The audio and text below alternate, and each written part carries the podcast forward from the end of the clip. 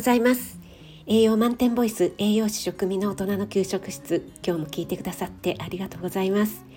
お出かけ前の支度中移動中に耳だけ傾けていただけると嬉しいです。今日はぶっちゃけ美味しく食べるのが一番というお話をしたいと思います。人は美味しいものを食べると自然といい顔になりますよね。美味しいものを食べてしかめっ面だったり不機嫌な顔になる人ってまずいないなと思います。小さい子は本当に素直で分かりやすいと思うんですね、えー、息子も小さい頃ですねファミレスのお子様うどんとかをねあまり食べなかったんですね、えー、食べなよ食べなよって勧めてたんですけども多分子供騙しっていうんですかねあまり美味しくなかったんじゃないかなと思うんですけども。美味しい手打ち手打ちうどんのお店に行ったら最初は、えー、うどんかみたいなこれもファミレスとどうせ同じ味なんでしょみたいな顔をしてたんですね、え小さいながらも。なんですが美味しいからもう一口食べてごらんってすごく勧めたらまず一口食べたらもう顔の色がたちまち変わったんですね。もうそこから食べる食べるでもうその時の変わりようって言ったら漫画でよくこうタララーンみたいなこう キラキラキラって、えー、ね、星が出てくるようなそれぐらい目が輝いたんですよね。あ本当に美味しいんだなって思ったんですけどよく男女ともに好きなタイプの中にご飯を美味しそうに食べる人とかいっぱい食べる人食べてくれる人なんていうのをね聞きますが誰かが美味しそうに食べている姿を見るのって本当に幸せこちらも幸せな気分になれるんですよね。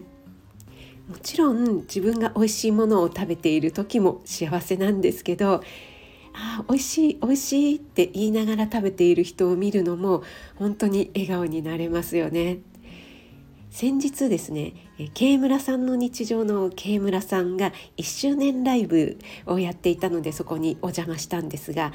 確か鮭ときのこの炊き込みご飯を作って後半はひたすら慶村さんが食べているというライブだったんですが慶村さんがまた本当に美味しそうに食べるんですよね。うん美味しい 美味しいってもうずっと言っててなんかもうそれを聞いてるだけでこうじんわりなんか心の奥の方がですねじわーっと幸せな気分になってきましたね。これって人間だけじゃなくて動物も同じですよね。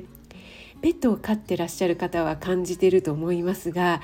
ワンちゃんや猫ちゃんがこうね美味しいご飯を一心不乱にもガツガツがっついて食べている姿って本当に可愛いし癒されますよね。あなたが美味しく食べて美しく健康になれる第一歩っていう風にね私はいつも言わせていただいてるんですけどもこの美味しく食べてっていうのがぶっちゃけ一番だなって思っていてこれってすっごく体にいいんだってって言われても美味しくなかったら無理してってちょっと食べられないし続かないですよね。やっぱり体が拒否反応を示してしまいますよね。はい。ということで今日もあなたが美味しく食べて美しく健康になれる第一歩を全力で応援します。フォローいいね押していただけると嬉しいです。10月25日月曜日。1週間の始まりですね。今日も良い一日となりますように。気をつけていってらっしゃい。